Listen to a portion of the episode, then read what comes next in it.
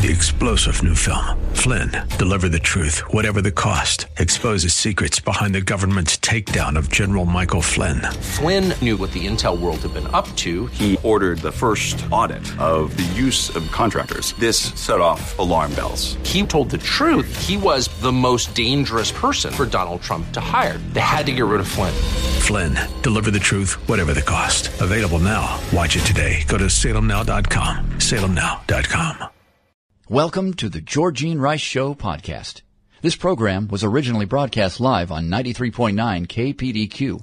We hope you enjoy the show. Well, good afternoon and welcome to the Thursday edition of the Georgene Rice Show. We're glad to have you with us. James Blend is producing. Sam Maupin is engineering.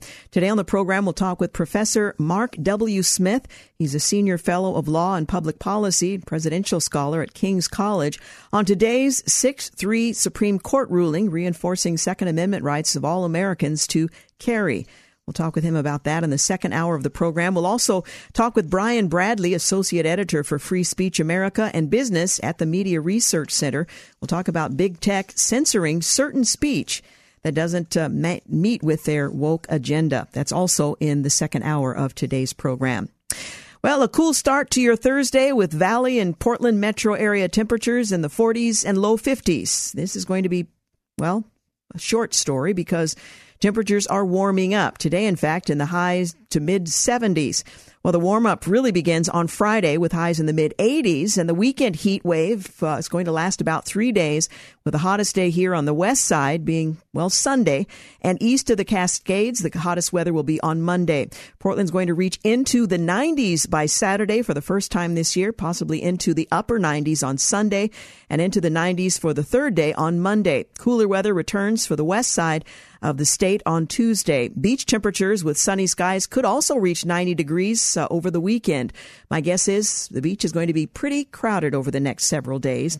Meanwhile, Multnomah County is preparing ahead of time for summer heat. They're expanding the cooling centers that are and will be available. They're working with the city of Portland to prepare for another summer of potentially dangerous heat. The county recently uh, outlined its updated emergency plan in a news release, and they announced it would expand cooling center locations. You might recall about a year ago, a heat dome brought triple digit temperatures to the Pacific Northwest in late June.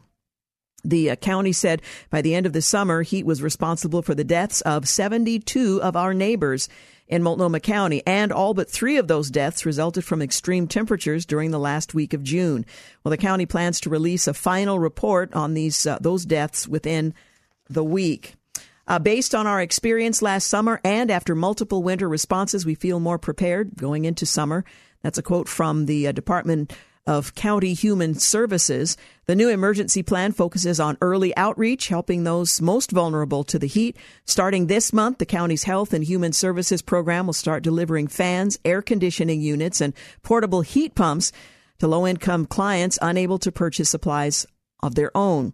The Joint Office of Homeless Service is also stockpiling hot weather kits that are going to be distributed by outreach teams, mutual aid groups, and volunteers. The county is also considering using a wireless public emergency alert to warn residents of dangerous heat.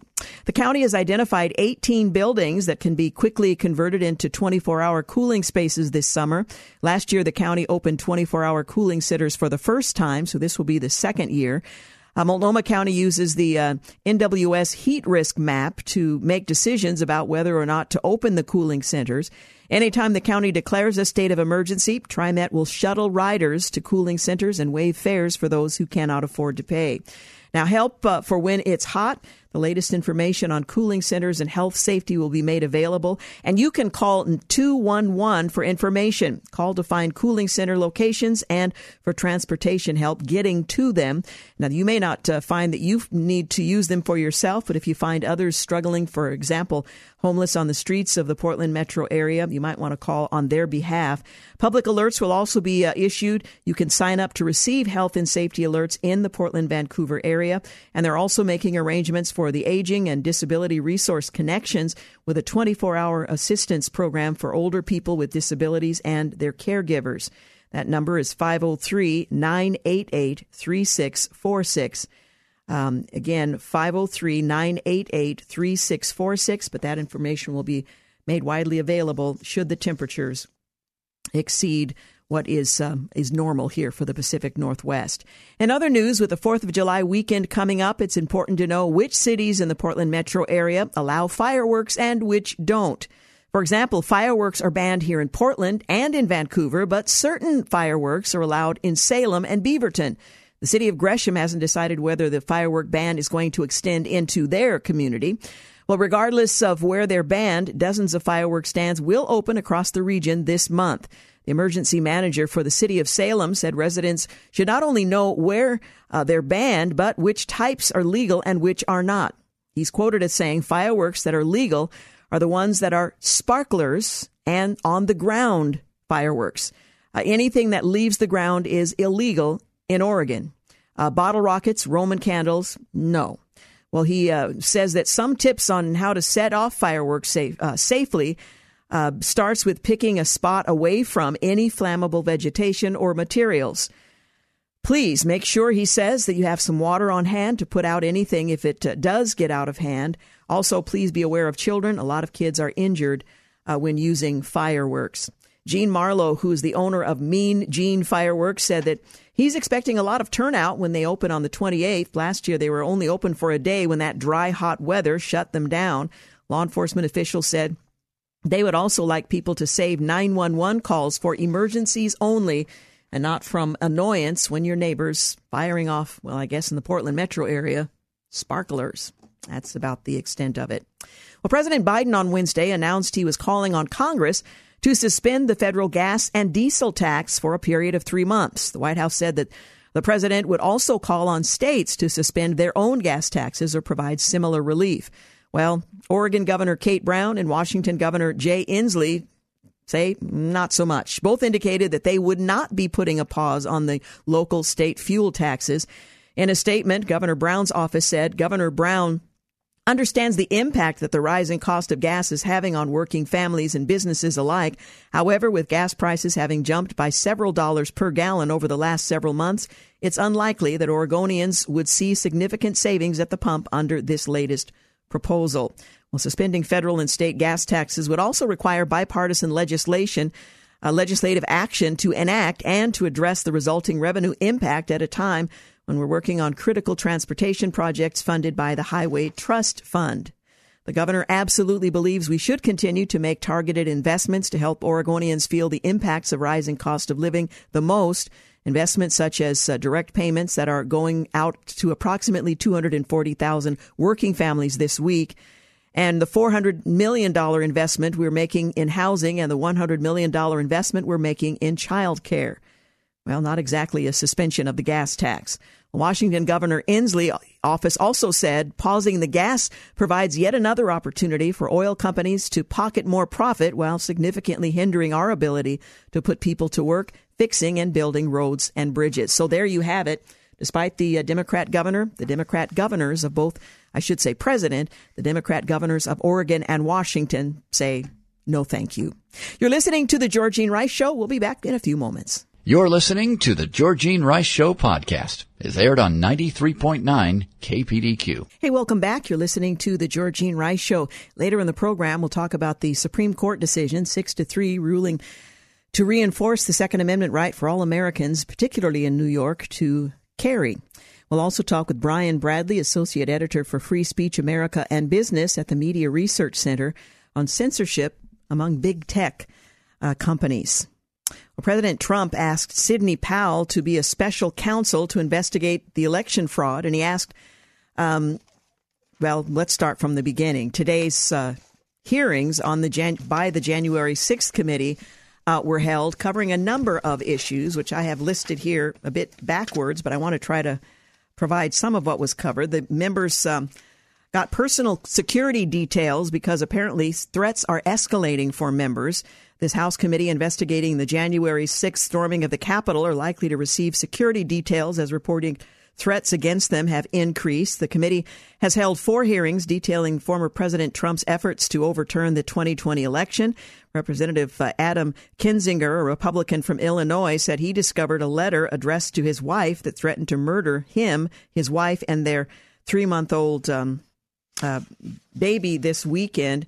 It always concerns uh, concerns me for some members It's relatively new experience. For other members, it's an old experience. Jamie Raskin from Maryland said he serves on the committee, uh, saying on Wednesday. So we have a spectrum on the committee, but we are all committed to making sure that everybody involved in this process is secure. So that was announced today.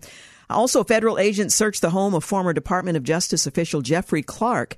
Authorities searched his uh, home. He was the uh, DOJ official, a name that will pop up during the January 6th committee and did today. An official with the U.S. Army's office in D.C. confirms that there was law enforcement activity in the vicinity of his Virginia residence, but wouldn't say more. The attorney, the uh, U.S. Attorney's office, rather, in D.C. had no comment, reporting uh, uh, on this the subject. Others suggested that he was uh, sent outside of his home in pajamas while they searched his residence. Well, the committee gavels uh, in its sixth total hearing to highlight the president's pressure on the Department of Justice.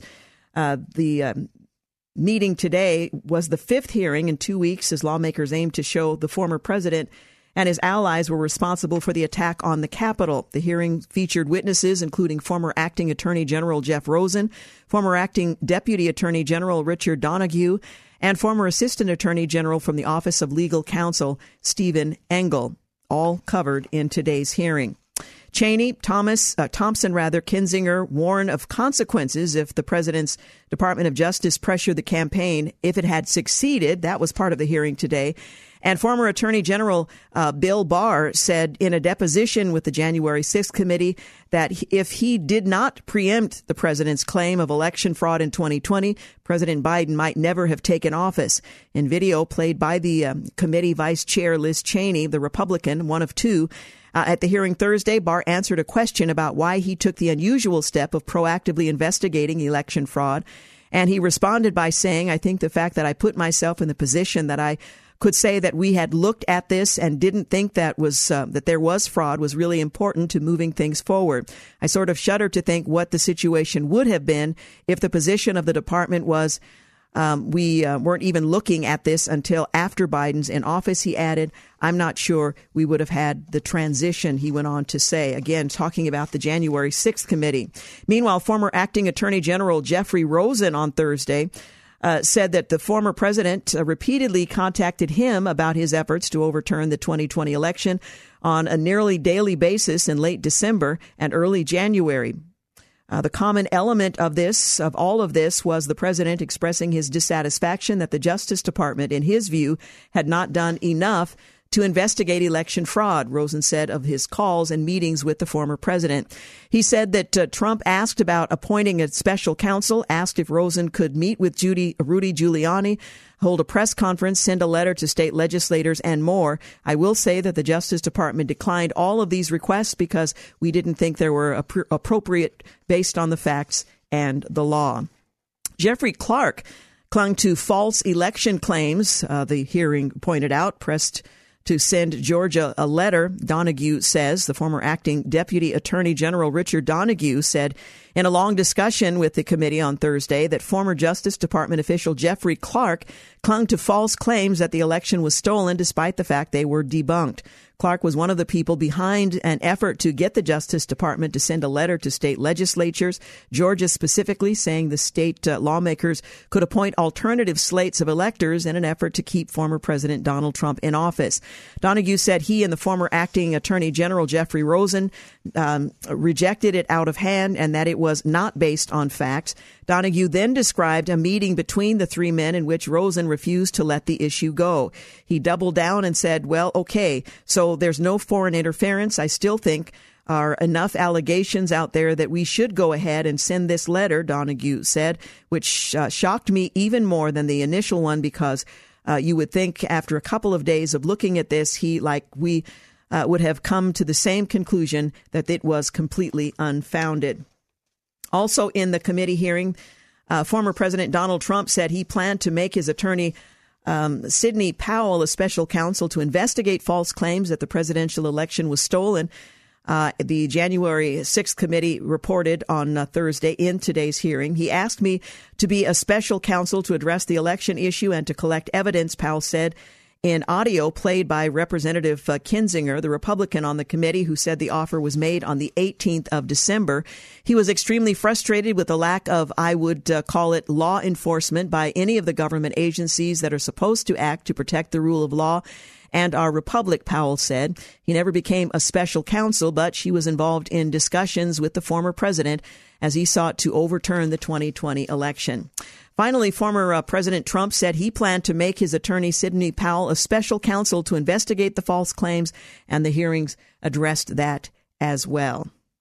Meanwhile, federal authorities, as I mentioned, searched the home of Jeffrey Clark, the former Justice Department official that the administration with the uh, Trump administration, an official with the attorney's office, U.S. Attorney's Office in D.C., confirmed that there was law enforcement activity in the vicinity and Virginia, Virginia at the residence, but wouldn't say more. Clark served as acting assistant attorney general for the civil division during the uh, final months of the Trump administration, and colleagues have testified he was a true believer that the 2020 election had been stolen, according to NBC News. Clark reportedly flouted the Department of Justice policy and met directly with the White House regarding election cons- uh, conspiracies rather than going through the proper channels.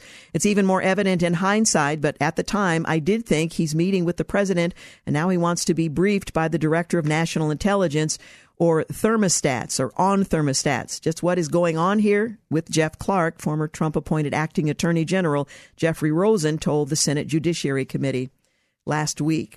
We did learn that the January 6th committee uh, announced yesterday that the hearing schedule will continue into the month of June. The reason newly obtained evidence, including footage from British filmmaker Alex Holder, who's scheduled to speak to the committee and did today, per Politico. Thompson uh, called the footage he had seen important but declined to elaborate. So this uh, trial will continue into the month of July. Well, the Supreme Court ruled in a 6 to 3 decision Thursday that a defendant whose written statement admitting to sexual assault despite not being read his Miranda warnings could bring a claim against the officer, or rather cannot bring a claim against the officer even when the statement was used against him in court. The Miranda warnings, which include telling the suspect that they have a right to remain silent, are customarily recited upon arrest or before statements are given. The warnings come from the Supreme Court case Miranda versus Arizona. Miranda itself was clear on this point. Miranda did not hold this uh, that a violation of the rules it established necessarily constitute a Fifth Amendment violation, and it's difficult to see how it could have held otherwise. That's a quote from Justice Samuel Alito, writing in the court opinion, in which he extensively referenced the Miranda decision. Instead, it claimed only that those rules were needed to safeguard that right during custodial interrogation, he later added. Well, the um, uh, defendant in this case was a nursing assistant at a hospital where he was accused of sexually assaulting a patient. He wasn't advised of Miranda warnings and later, after questioning, wrote a statement in which he confessed and apologized for his actions. Well, today is the 50th anniversary of Title IX, the federal law enacted in 1972 to ensure women and girls are given opportunities to achieve their dreams through education, sports, and scholarships. Prior to 1972, there were virtually no college scholarships available for women to play sports. Women were fortunate if they even had a sports team at their schools. They often had no locker rooms, low quality uniforms, old training equipment, no travel stipends, absurd practice uh, scheduled, and no championship opportunities. It's no surprise that only one out of every 27 girls played sports. Now, I benefited from Title IX as I attended the University of Oregon two years into this title. I received a scholarship. Well, today, two in five girls play sports. Over 100,000 women play college sports and about 3 million play high school sports. These opportunities are in large part due to Title IX. Now, 50 years later, women and girls are fighting for equal access to athletic opportunities again, just as they were when Joe Biden first ran for Senate. Girls across the nation have been forced to give up their places on winners' podiums to males who identify as females, and that debate continues even after and on the 50th anniversary of Title IX. You're listening to The Georgene Rice Show. We'll take a quick break and we'll be back continuing our march through the news. You're listening to The Georgene Rice Show podcast. It's aired on 93.9 KPDQ. Hey, we're back. You're listening to the Georgene Rice Show. Well, the Supreme Court today ruled that New York's proper cause requirement to obtain a concealed carry license is unconstitutional as it violates ordinary citizens' Second Amendment rights. The court voted 6 to 3 to strike down the New York law, which has been in place since 1913 and required that people show a special need to obtain a license to carry a concealed handgun outside the home. Justice Clarence Thomas wrote the majority opinion in New York State Rifle and Pistol Association versus Bruen that the Second Amendment protests the uh, uh, protects rather the right of individuals to carry a gun outside the home, adding that the state's proper cause requirement violates the Fourth Amendment by preventing law-abiding citizens with ordinary self-defense needs from exercising their Second Amendment right to keep and bear arms in public for self-defense. The three liberal justices dissented. We're going to talk in the five o'clock hour, in fact, right at the top of the hour, with Professor Mark W. Smith on that decision, what it uh, means, and what it um, um, what will change as a result of this decision. That's coming up right at the top of the next hour. Well, President Biden's energy secretary shifted the blame for the out of control gas crisis and hinted at a drastic move to address it. Calling it a bridge too far, former Education Secretary Betsy DeVos sounded off on the Biden administration's rumored Title IX changes. The proposed Title IX changes include redefining the word sex to mean gender and gender identity. The Uvalde School District is taking action against the police chief after condemning shooting uh, the shooting response uh, with the new res- revelations. And in a sad case of misspent funds, the EPA spent millions from the president's COVID 19 bill on climate change programs, EV ride shares, and pruning workshops. Saying he has no crystal ball, a Los Angeles DA, George Gascon, he brushed off concerns from the mother of a slain police officer Gascon is facing a likely recall. The current head of the pack, Governor DeSantis, edged former President Donald Trump in New Hampshire, the home of the first presidential primary. Defending his Putin price hike, President Biden suggests Republicans who criticize him for high gas prices would have Putin roll over Ukraine, conflating the two. Senator Robert Menendez pressed federal Fed Chair Jerome Powell on diversity among bank presidents and gets slammed on Twitter. Non negotiable, Senator Blackburn won't back a bipartisan gun safety bill, saying the Second Amendment is not negotiable.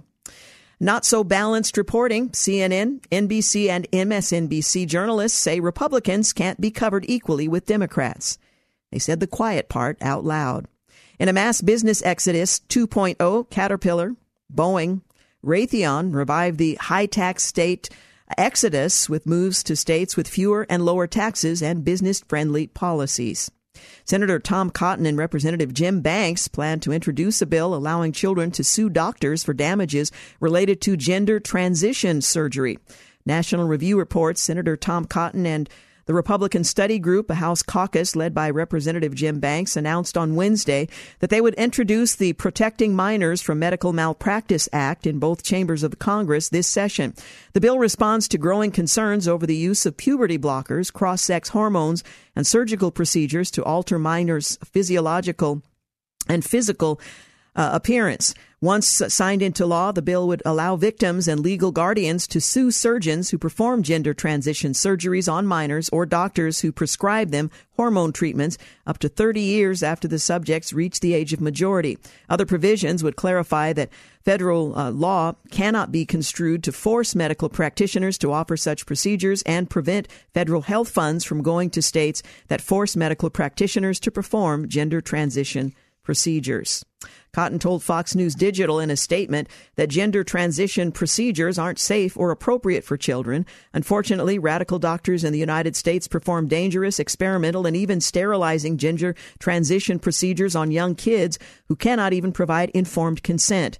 He continued, Our bill allows children who grow up to regret these procedures to sue for damages. Any doctor who performs these irresponsible procedures on kids should pay. Bipartisan gun legislation has advanced in the Senate. Again, the National Review reports that the Senate voted Tuesday night to take up bipartisan legislation designed to address the spate of mass shootings that have rocked the country in recent weeks. The bill, which advanced on a 64 to 34 vote, would direct federal funding to states to implement red flag laws and bolster mental health and school safety programs. Additionally, the bill would mandate increased background checks for gun buyers aged 18 to 21, giving the FBI up to 10 days to review the mental health and criminal records of young gun buyers. If, uh, uh, if the Senate breaks a filibuster, the bill would then be put up for a final passage vote. From there, the House would have uh, have to vote on the legislation before it can land on the president's desk.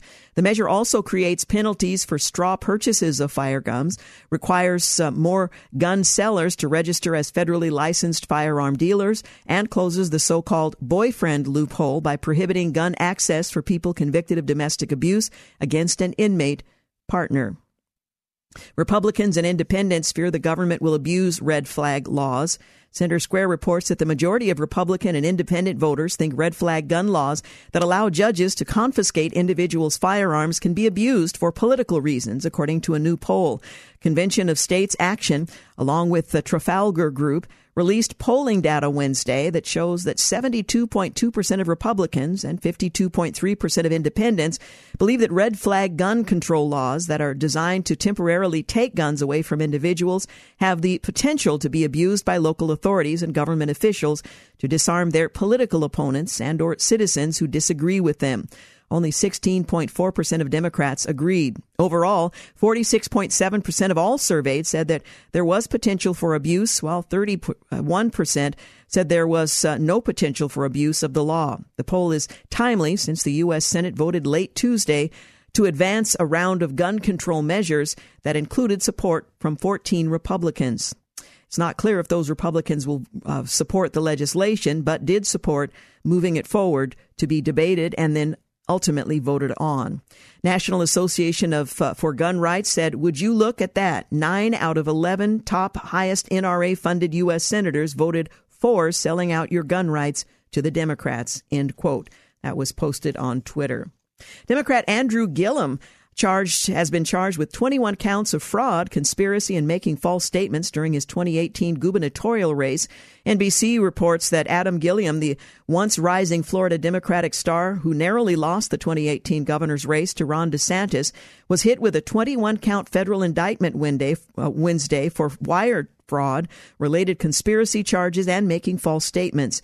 The former Tallahassee mayor was charged along with his uh, mentor, Sharon Lettman Hicks, for fraudulently uh, fundraising from various entities between 2016 to 2019, according to a Department of Justice press release. The Justice Department said the two allegedly diverted some of the money to a company controlled by Letterman Hicks, who fraudulently disguised the funds as payroll payments to Gillum. Uh, if uh, found guilty, he faces up to five years in prison for making false statements, 20 years in prison for conspiracy to commit wire fraud, and 20 years in prison for charge for wire fraud. President Biden is asking Congress to suspend the gas tax for three months. The move is seen as mostly unpopular by both parties. CNN reports that President Joe Biden on Wednesday called on Congress to suspend federal gasoline and diesel taxes until the end of September, framing the move as necessary to provide relief to American consumers, but itself not enough to resolve the problem of surging energy prices. By suspending the 18 cent per gallon federal gas tax for the next 90 days, we can bring down the price of gas and give families just a little bit of relief, the president said in a speech from the White House.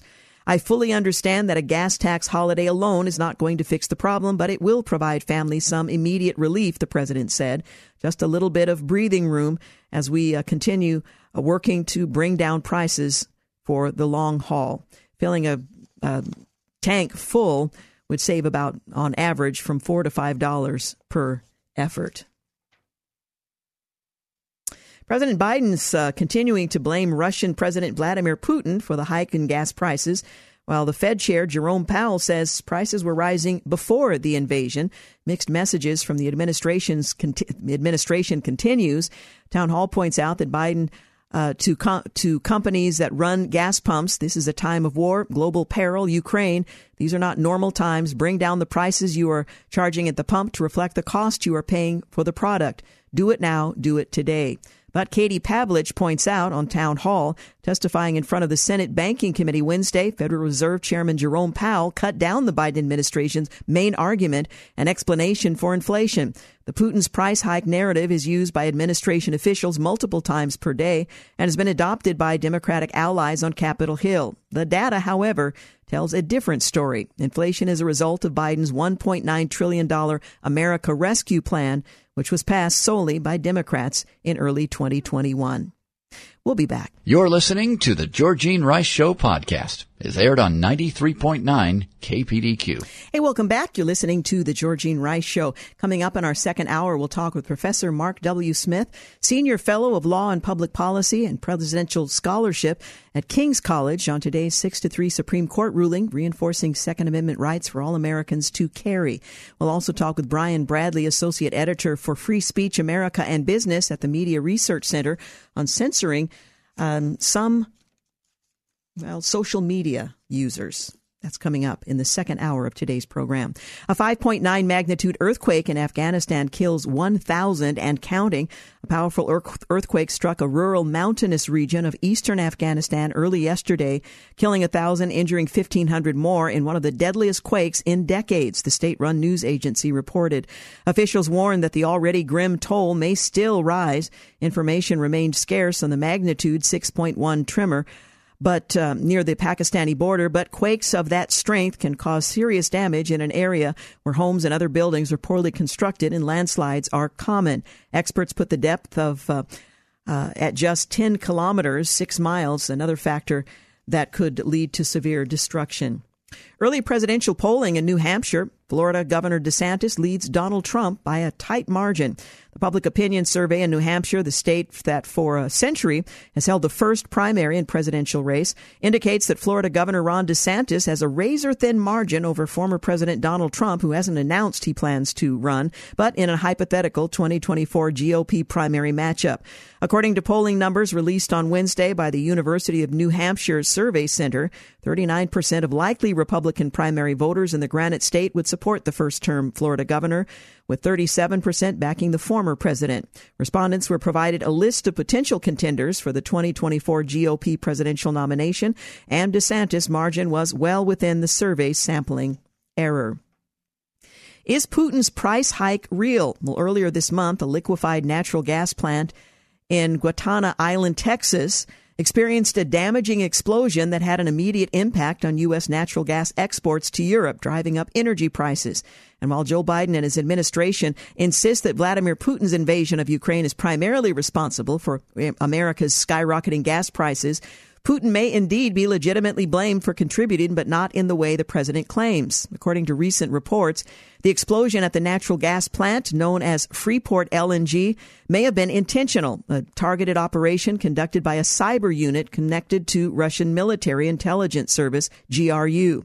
The Washington Examiner reports that U.S. LNG exports have long been a priority concern for Russia, viewed by Russian President Vladimir Putin as a means for the United States to undercut Russia's domination of the European gas market.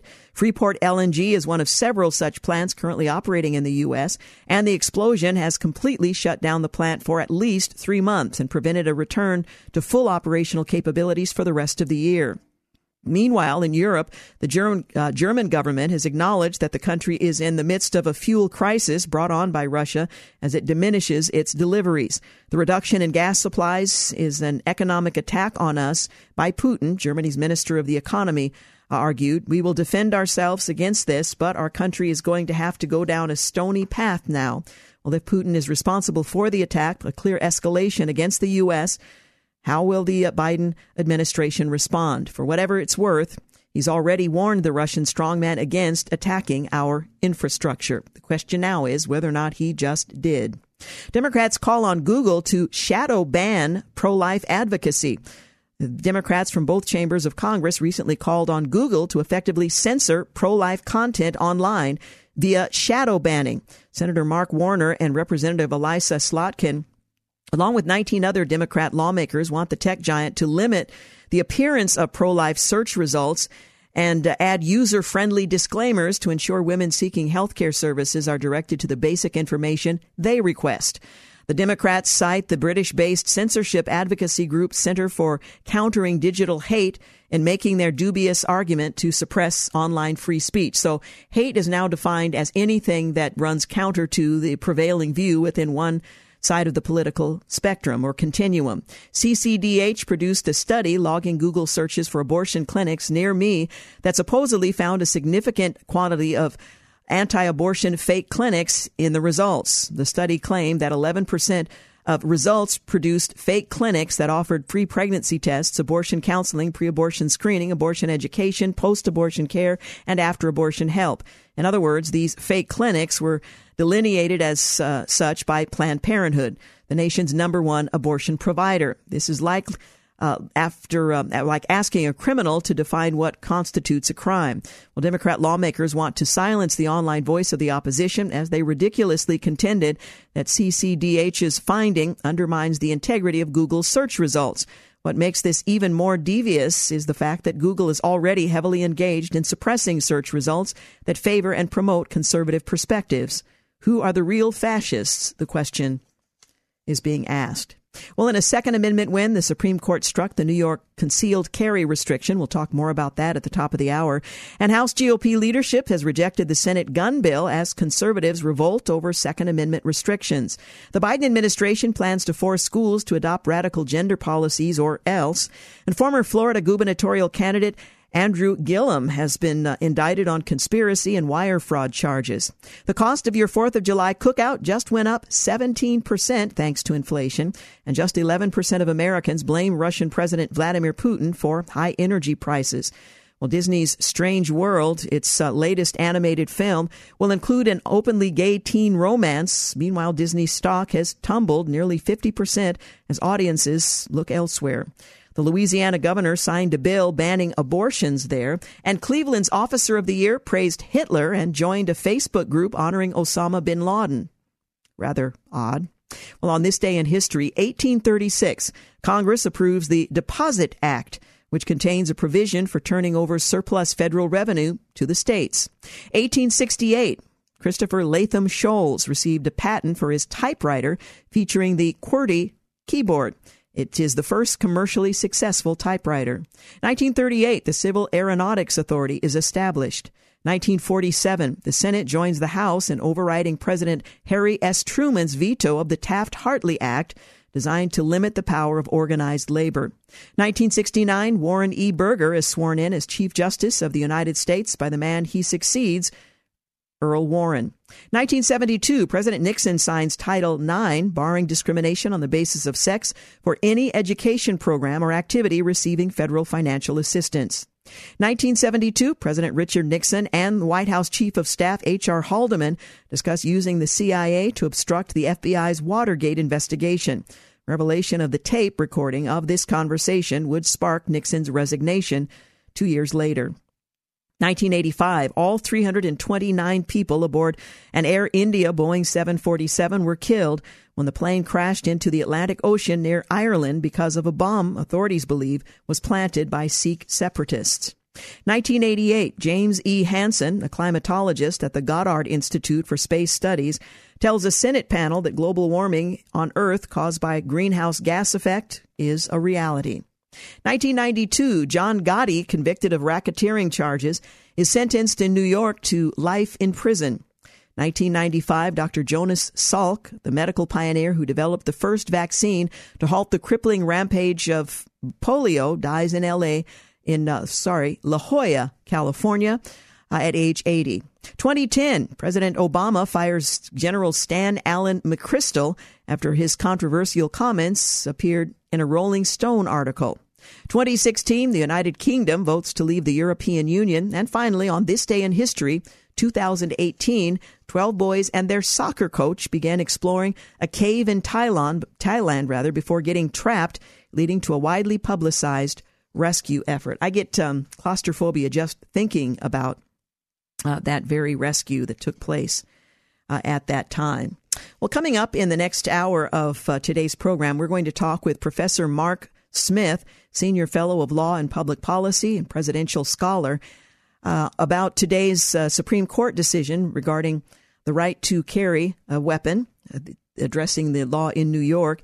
And we'll talk with Brian Bradley, Associate Editor for Free Speech America and Business at the Media Research Center, on free speech and efforts by big tech to censor certain uh, kinds of speech. So we'll get into that in the second hour of today's program. You're listening to The Georgene Rice Show. You're listening to The Georgene Rice Show podcast. Is aired on 93.9 KPDQ. Good afternoon and welcome to the second hour of The Georgene Rice Show. Coming up later this hour, we'll talk with Brian Bradley, Associate Editor for Free Speech America and Business at the Media Research Center. We're going to talk about efforts to censor speech that is considered uh, not woke enough with regard to sexuality. That's coming up later this hour.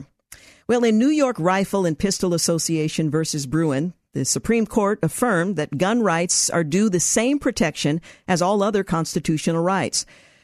Well, this is not only the most important Second Amendment ruling since D.C. versus Heller, it is potentially the most important Second Amendment ruling in American history. The question at hand in Bruen was rather straightforward. Can the state of New York require that applicants for gun carry permits demonstrate a special need for self-protection distinguishable from that of the general community? Or is New York obliged by the Constitution to offer a shall issue regime uh, of the, sh- the sort that 43 of the four other 49 states have adopted. Well, by a 6-3 vote, the justices decided that the latter approach is required. Clarence Thomas's majority opinion concluded authorities must issue concealed carry licenses whenever applicants satisfy certain threshold requirements without granting licensing officials discretion to deny licenses based on perceived lack of need or suitability. Well, joining us to talk about that uh, not only what the decision uh, says, but what it might mean moving forward is Professor Mark W. Smith. He's a presidential scholar and a senior fellow in law and public policy at the King's College. Professor Smith is also a visiting fellow in pharmaceutical public policy and law in the Department of Pharmaco- uh, Pharmacology at the University of Oxford. He is the former adjunct professor of law at the University of Kansas School of Law, where he researched and taught a course on constitutional law, the Second Amendment, and related topics. He joins joins us today to talk about the Supreme Court's Second Amendment decision released earlier today. Thank you so much for joining us. Hey, thanks for having me on, Georgene. It's a very exciting day for anyone that supports the Constitution and the United States. It's great to see uh, we have a Supreme Court that's willing to follow the law wherever it may take them. And uh, that is a breath of fresh air compared to what we've seen in the last few decades. Well, let's go back and talk about the case that uh, ultimately resulted in this decision. New York Rifle and Pistol Association versus Bruen. The the question was whether or not um, a, a, gun carry permit required uh, that officials in New York deem the individual worthy of or, ha- or having had a sufficient reason for a, a carry permit. Can you g- elaborate on that just a bit? Sure.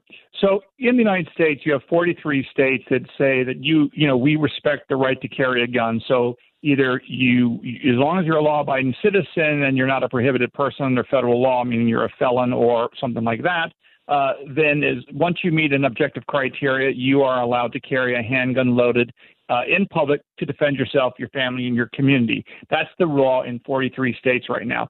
But there are these other outlier states, which include some of the big ones like New York, California, New Jersey, Maryland, Massachusetts, Hawaii, where they have what's called a may issue permitting scheme. What that means is the only way you are allowed to carry a handgun in public is if you go to the government, the state government, and you say, Mother, may I please carry a gun?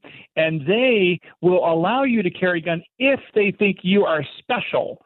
If you are just an ordinary person that wants to protect yourself and your family using a firearm in public, they're like, that's not good enough you need to have a special reason. A special reason might be you're a celebrity. A special reason might be you're a politician and risk of life because of that. Uh, a special reason might be that you're a victim of a stalker or something like that. But you have to demonstrate a special need historically in these states to have a carry permit to be allowed to carry a gun in public. This Supreme Court decision today, NYSERPA versus Bruen, said that those six states that have these may issue permitting schemes where you have to beg the state for permission to carry a gun is unconstitutional under the Second Amendment. Because it's a constitutional right, you don't have to beg the state to exercise your right. You have that right to exercise it, and the state cannot stand in the way.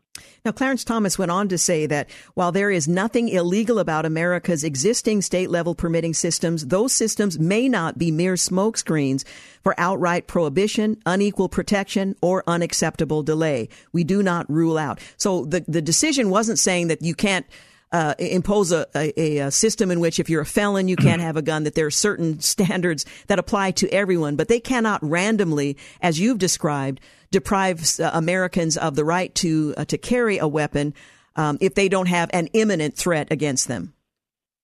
That's right. The presumption is in a free society that you are allowed to do it unless it's banned. Because we have the Second Amendment that guarantees a right to keep and bear arms, recognizing the pre existing human right of self defense, uh, we are allowed to exercise that right until we have forfeited that right by virtue of bad behavior, meaning you've committed a felony and have lost your gun rights along those lines. Uh, but yeah, and Justice Thomas in today's decision made it very clear that the presumption in the United States is that you have the right to carry a gun, and they made it very clear. And I should mention this is important, Georgene. It's a six-three decision, and mm-hmm. all six justices made it clear. And they, even though there was a couple concurrences, they all agreed with this one critical point that that the burden of proof to show that a gun control law is constitutional lies heavily heavily with the state, with the government, as opposed to the way the cases have been over the last decade, which is basically the people suing on behalf of gun rights really bore the burden to show that they had a right to have a gun. But now they've shifted the burden dramatically to the state to say you have to come up with a historical basis to show that your gun prohibition, your gun restriction, um, is somehow based in American history and it's some sort of traditional rule that we've seen for 200 years. And if you can't do that, then we're not going to really uphold that gun control law going forward because it's unconstitutional because there's a fundamental right here. And again, the Second Amendment is a fundamental right. Uh, it's not just any right, it's a fundamental right on par with the First Amendment, the right to religion uh, and free speech and all these things. So um, I think it's a very big win for anyone that supports the right to keep and bear arms today. Yeah. Again, the majority um, determined that nothing in the Second Amendment's text draws a home public distinction with respect to the right to keep and bear arms. Uh, the, the majority also examined the relevant history. The state of New York offered up three objections uh, to the claim that broad gun carry rights have a long historical pedigree in the United States, but they did not stand up to Supreme Court scrutiny. Yes, that's right. The the the anti-gun community has spent a lot of money and resources trying to develop historical arguments as to why the Second Amendment's text does not mean what it says. And of course, the right to keep arms means you have the right to possess them, Georgene, and the right to bear arms means you have the right to carry them. Um, and some of the arguments they came up with is they relied on this English statute, believe it or not, called the Statute of Northampton, which was enacted, ready for this? I think it was enacted 200 years before the birth of William Shakespeare. And their argument was, well, that was part of English law and there was restrictions on the right to carry, and therefore that carried over into the New World here in the United States. The Supreme Court rejected that argument.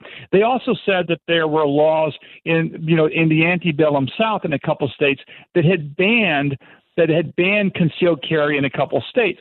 That is actually true, Georgene, that it, before the Civil War, there was a few southern states that had banned concealed carry of handguns.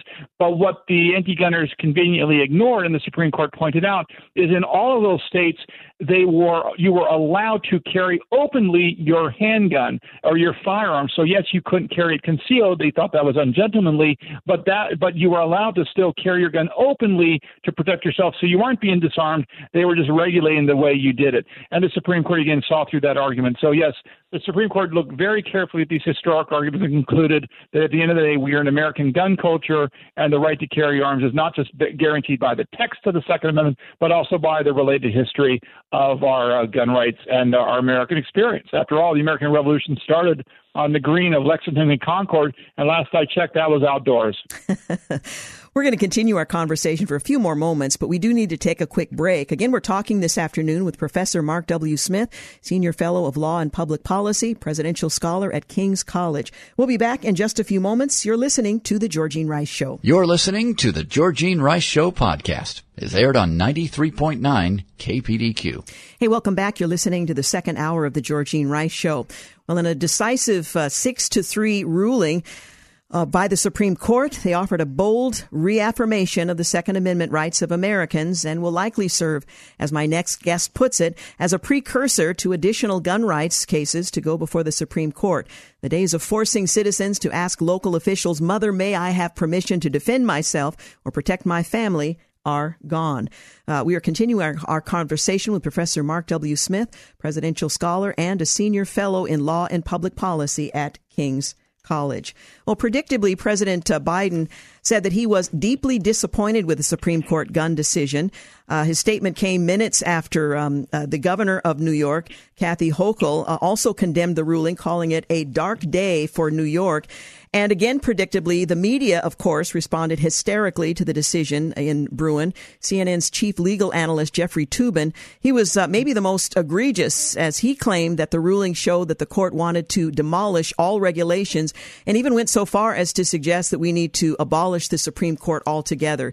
Your response to their repudiation of the uh, U.S. Supreme Court decision?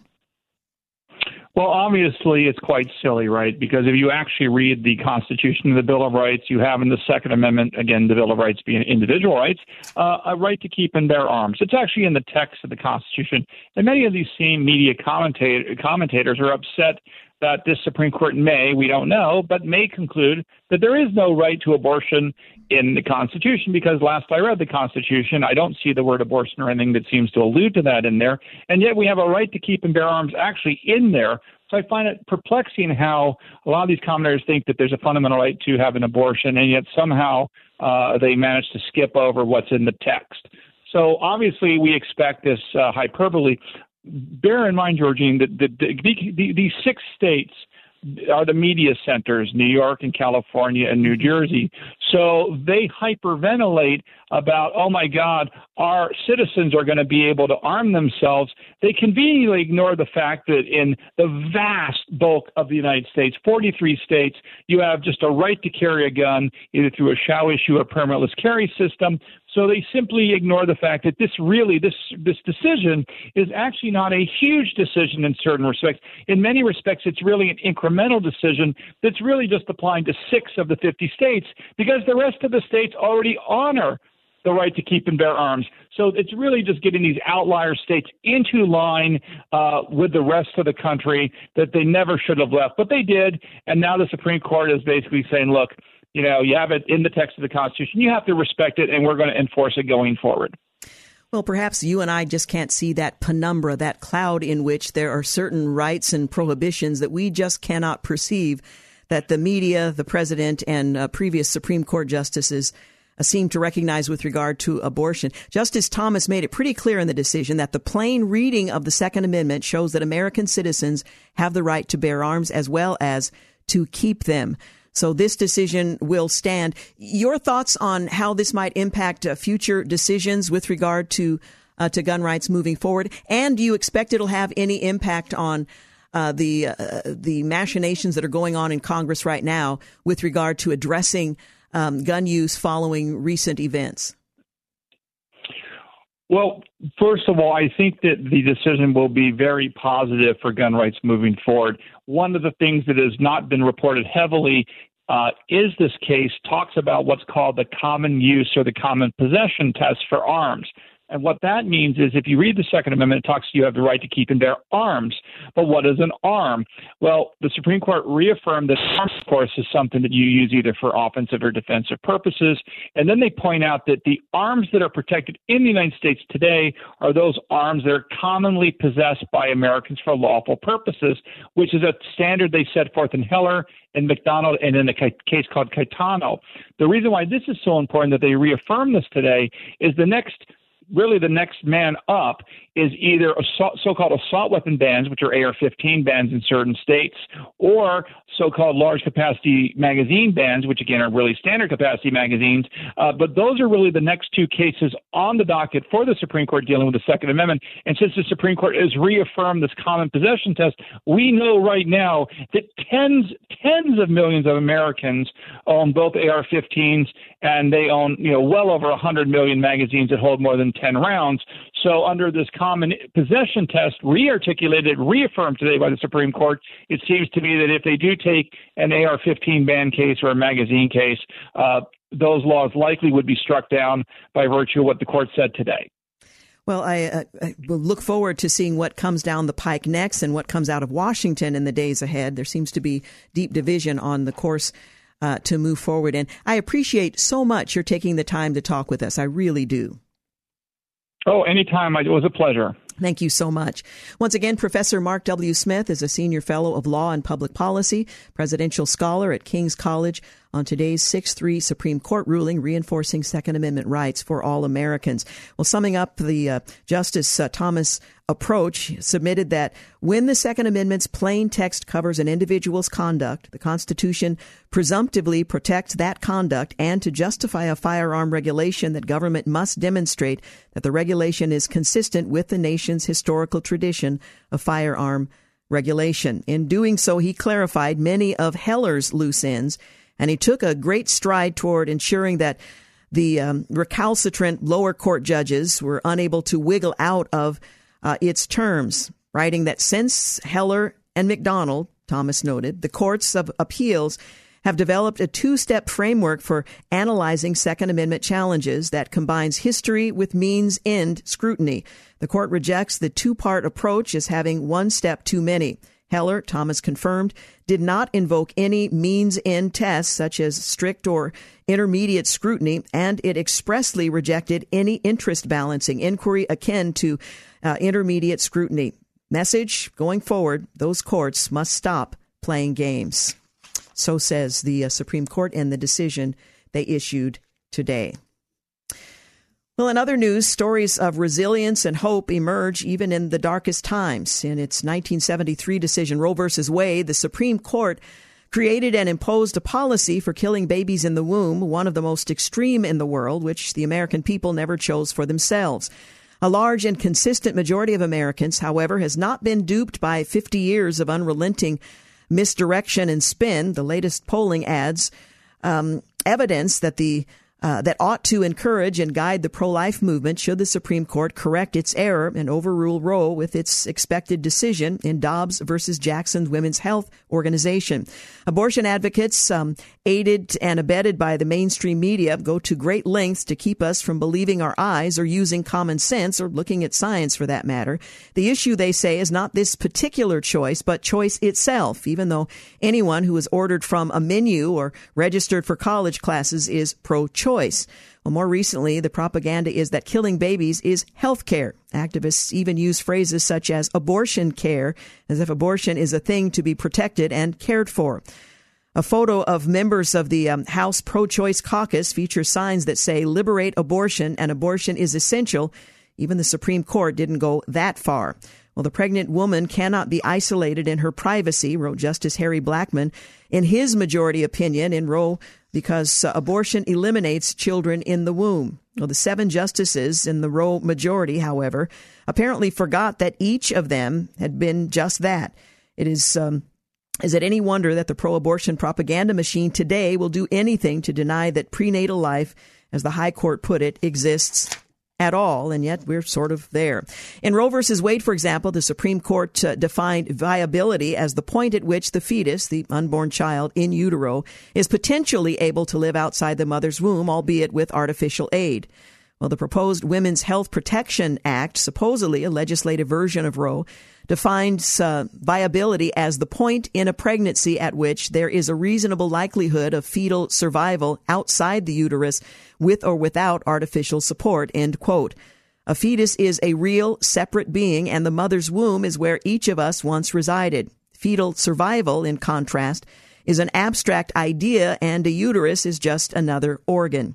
Well, the new poll released this week by Americans United for Life further demonstrates the widening gulf between abortion advocates and the American people.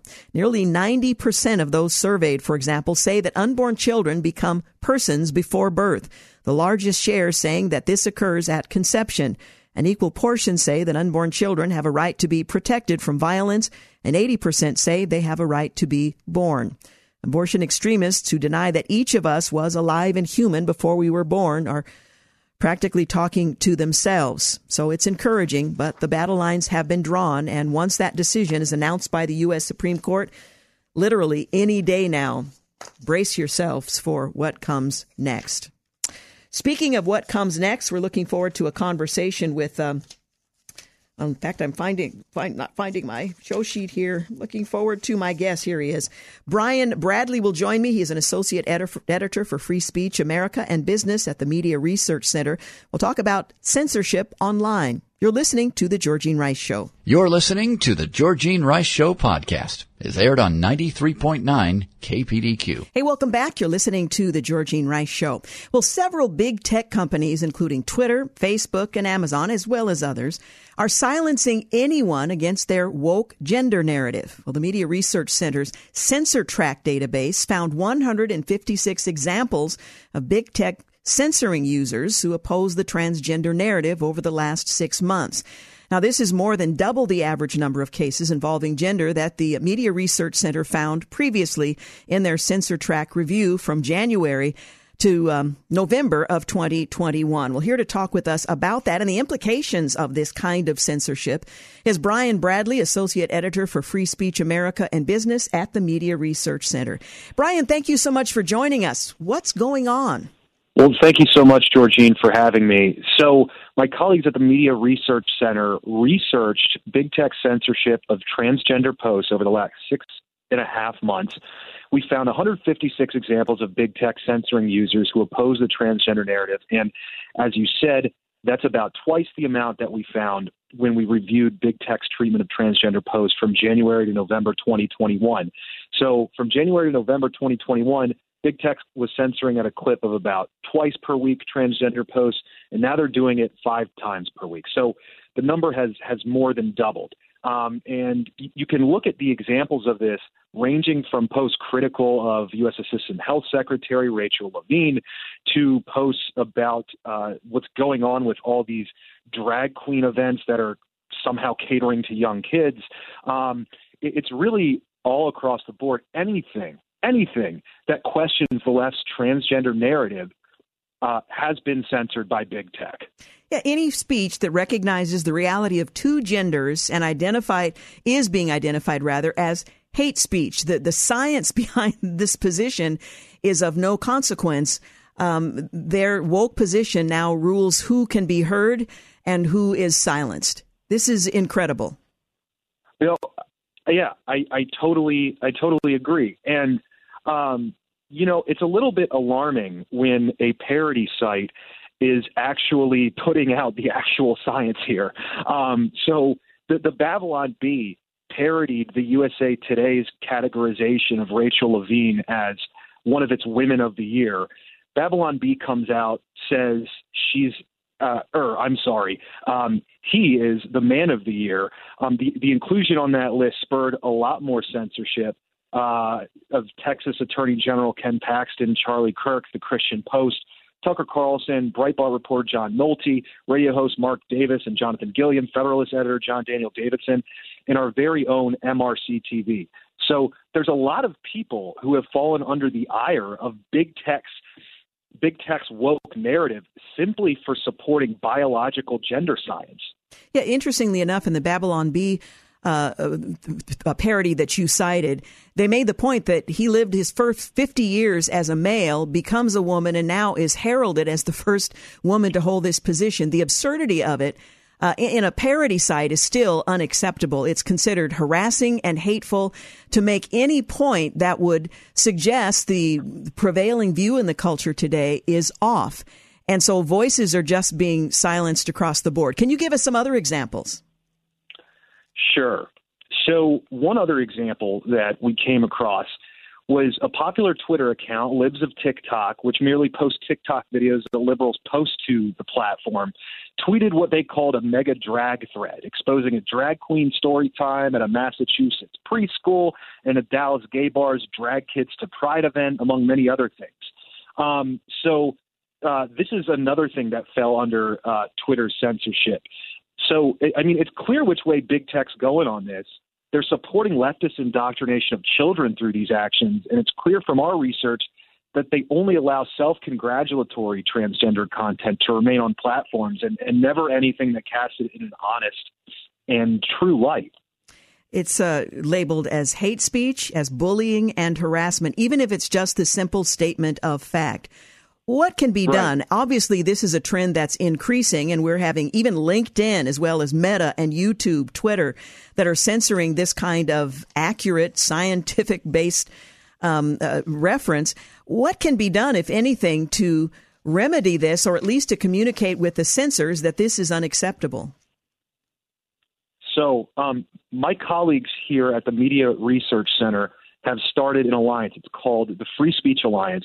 Um, there are dozens and dozens of organizations who are a part of this alliance um, who have been censored conservative organizations, free speech organizations, or anyone who is just bumped up against the ire of big tech simply for stating their opinion. So, in the alliance, we share news about the censorship that's taking place, and uh, we we really talk about the values of free speech and hopefully draw attention to this issue. Another thing is you can always contact your lawmaker and express to them your concerns about what's going on. Section 230 reform um, is something that we have talked about for a long time. Uh, the way it's written now is that big tech essentially has the right to censor and they're somehow given the free speech rights, which totally takes away the user's free speech rights. So contact your, your congressman or congresswoman, look at the Free Speech Alliance website, um, and also just speak up. Speak up in your personal life. Uh, um, I know it takes a lot of courage, but but this is what's required right now. I mean, basic human science, basic human norms, and um, you know, you look at this drag queen story time. Basic human decency is all under heavy, heavy, serious threat right now. So um, speak up and, and just simply uh, simply come at it from a standpoint that this won't stand and and and speak actual human biological truths. Um, speak speak truths about what the left is uh, doing against you or or against your friends, and really just stand on top of the mantle of of honesty. Now, these are private organizations. They are not subject to public policy or laws that would prohibit them from censoring in a nation where the First Amendment guarantees the right to free speech. Um, is as a as a consumer, uh, is that the best way to approach these um, behemoths, Twitter, Meta, YouTube, LinkedIn, um, by just withdrawing from them, by insisting online that uh, free speech is is championed? Uh, how do you see this in terms of the, the best way to have influence on those who are making these decisions of calling um, simply statements, simple statements of fact as uh, hateful conduct, uh, hate speech, bullying, and harassment? Yeah, so, I mean, I hate to say it, but these organizations are so powerful right now that if you leave the platform, I mean, it, it's just going to take a lot of people leaving these platforms to um, kind of siphon their power away from them. We saw we saw um, th- there was a leak from Project Veritas um, or someone else. It might not have been Project Veritas, but essentially it was internal text between different Twitter employees, and they said, "Hey, we successfully deplatformed Trump. I think we should deplatform libs of TikTok as well, and no one will bat an eye." So you know these people kind of just smugly go about their business, and uh, they they don't worry about people leaving their platforms or any consequences of what they do. Um, but in order to kind of hedge against them, people can join free speech platforms like Parler and Gab and there's others out there like Truth Social, former President Trump's platform. This will at least give a hedge against these, you know, humongous kind of hegemonic big tech platforms and let them know that there's another game in town. And hopefully just draw attention to the massive disparity that there is in terms of how they treat honest speech, how they treat free speech compared to these alternative platforms.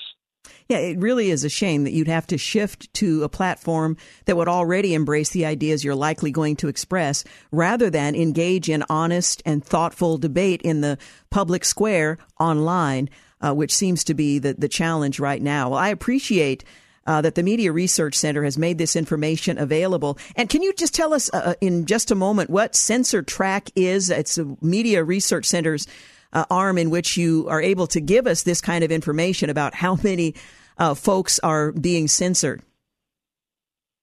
Sure. So, um, my colleagues at Media Research Center have tallied around 4,000 cases of big tech censorship over the last several years.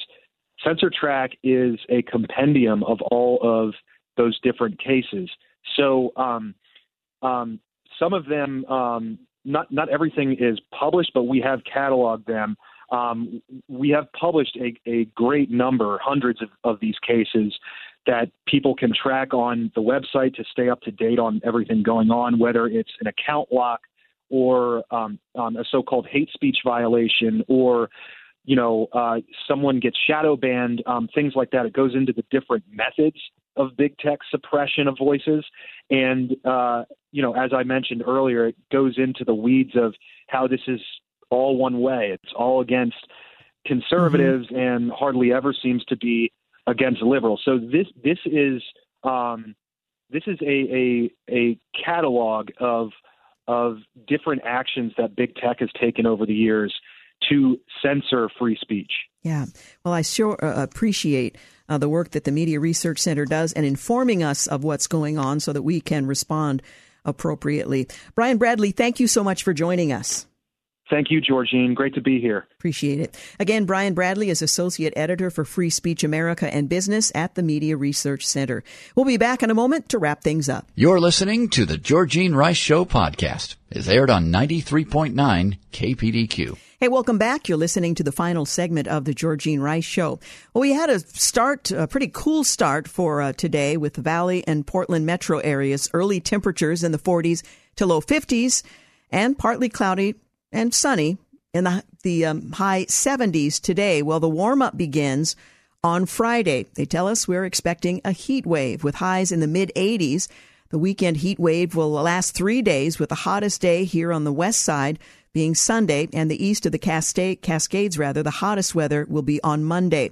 Now, Portland will reach into the 90s on Saturday for the first time this year, and possibly into the upper 90s on Sunday, and into the 90s for the third day on Monday. Sadly, it'll cool off. Well, maybe it's not so sad on the 4th of July.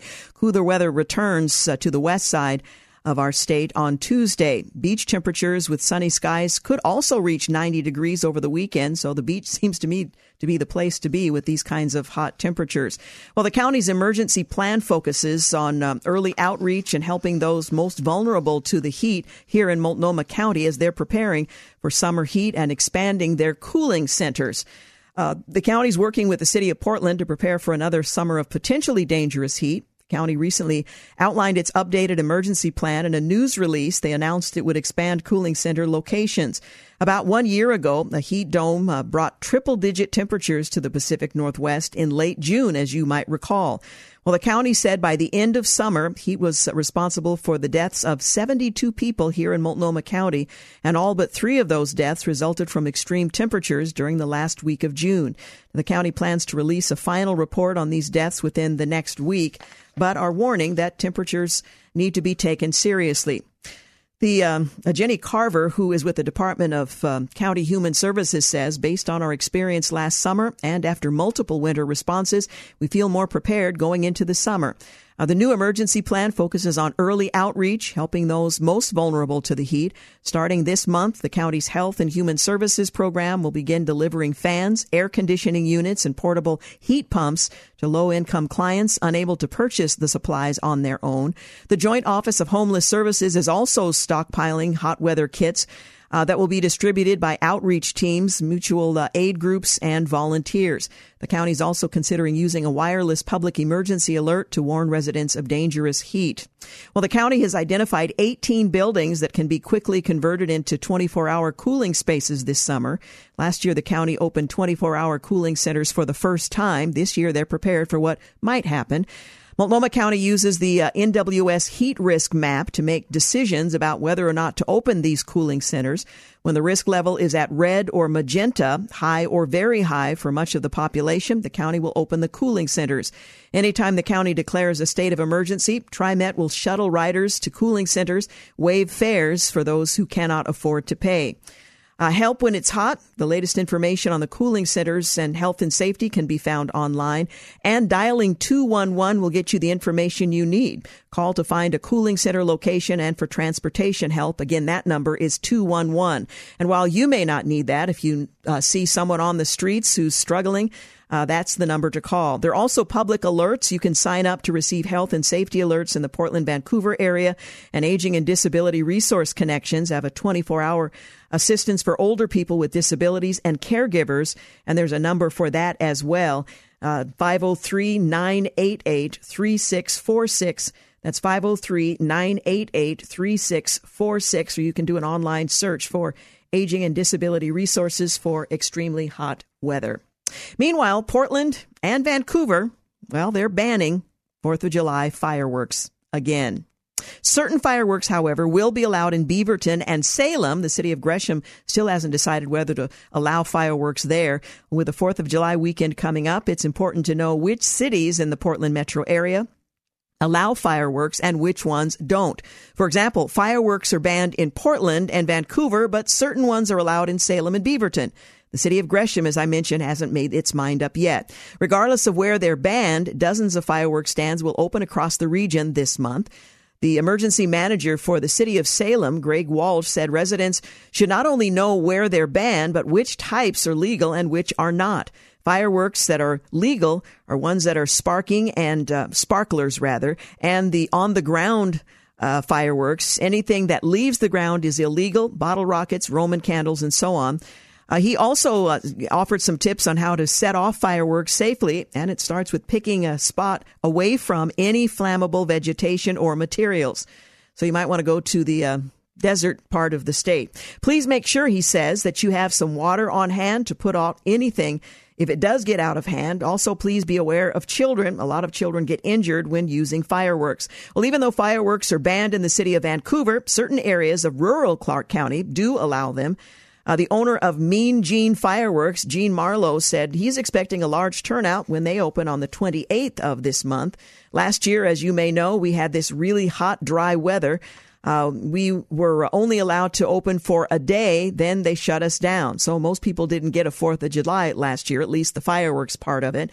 Law enforcement officials said that they would also like people to save 911 calls for emergencies only and not nuisance fireworks. So uh, if you're annoyed by your neighbor's fireworks, don't call 911. Law enforcement has asked that you keep that line uh, free. So that's what's kind of coming up over the next uh, few days as well as the next uh, week and a half as 4th, 4th of July is approaching. One other thing I wanted to mention that is not related to what's happening in the Portland, Vancouver area. The European Union has formally accepted Ukraine as a candidate to join the EU. Uh, they've not welcomed any new country since 2013. That was when Croatia joined the group. That's partly as a result of the bloc's uh, difficult political and economic environment. But this has started to change, albeit slowly, following Russia's invasion of Ukraine. Well, leaders in the European Union on Thursday formally approved Ukraine's candidate status to join the bloc, the first official step toward full membership. The president of the European Council late Thursday confirmed that the 27 leaders had the had approved EU candidate status for Ukraine and Moldova calling it an historic moment. Today marks a crucial step on our path toward the EU, he added via Twitter. Well, European Commission President Ursula von der Leyen also took to Twitter to declare that today is a good day for Europe. That is, of course, if Ukraine survives. She added uh, that the decision strengthens Ukraine, Moldova, and Georgia in the face of Russian imperialism. The leaders also officially recognized the European perspective of Georgia uh, saying it was uh, moving toward candidate status. Well, the actions have reopened a tough and delicate debate within the EU, over expansion, as Brussels hasn't yet welcomed any new countries, as mentioned, since 2013 when Croatia joined. Now, if Ukraine doesn't survive, if they don't get sufficient munitions to defend uh, themselves, this may be a moot point, but it at least is a point worth mentioning that they have uh, uh, arrived at candidate status for the European Union. Well, we are out of time. Tomorrow on the program, we'll take a look at uh, headline news as well as the lighter side of the news and share this week's Christian Outlook. Want to thank James Blend for producing, Sam Maupin for engineering, and thank you for making the Georgene Rice Show part of your day. Have a great night. Thanks for listening to the Georgene Rice Show podcast. If you'd like to download a podcast of the show or would like more information on today's guests, please visit the show at kpdq.com or on Facebook. Follow the show on Twitter at grice show and like us on Facebook. And join us live every weekday at 4 for more critical thinking for critical times on 93.9 KPDQ.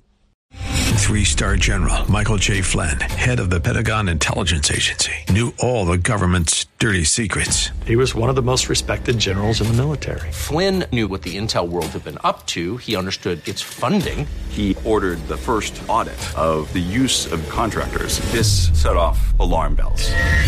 The explosive new documentary, Flynn, Deliver the Truth, Whatever the Cost, uncovers the facts behind this scandal. Flynn told the truth. He was the most dangerous person for Donald Trump to hire. I find out the worst enemy that I'm going to face in my life is right here in America. They took my assessment and they wanted me to change it. And I was like, I'm not changing it. They had to get rid of Flynn with in depth interviews, archival footage, and never before seen personal records of the man behind the headlines. I just felt like I was drowning. Flynn, deliver the truth, whatever the cost. Available now. Watch it today. Go to salemnow.com. Salemnow.com.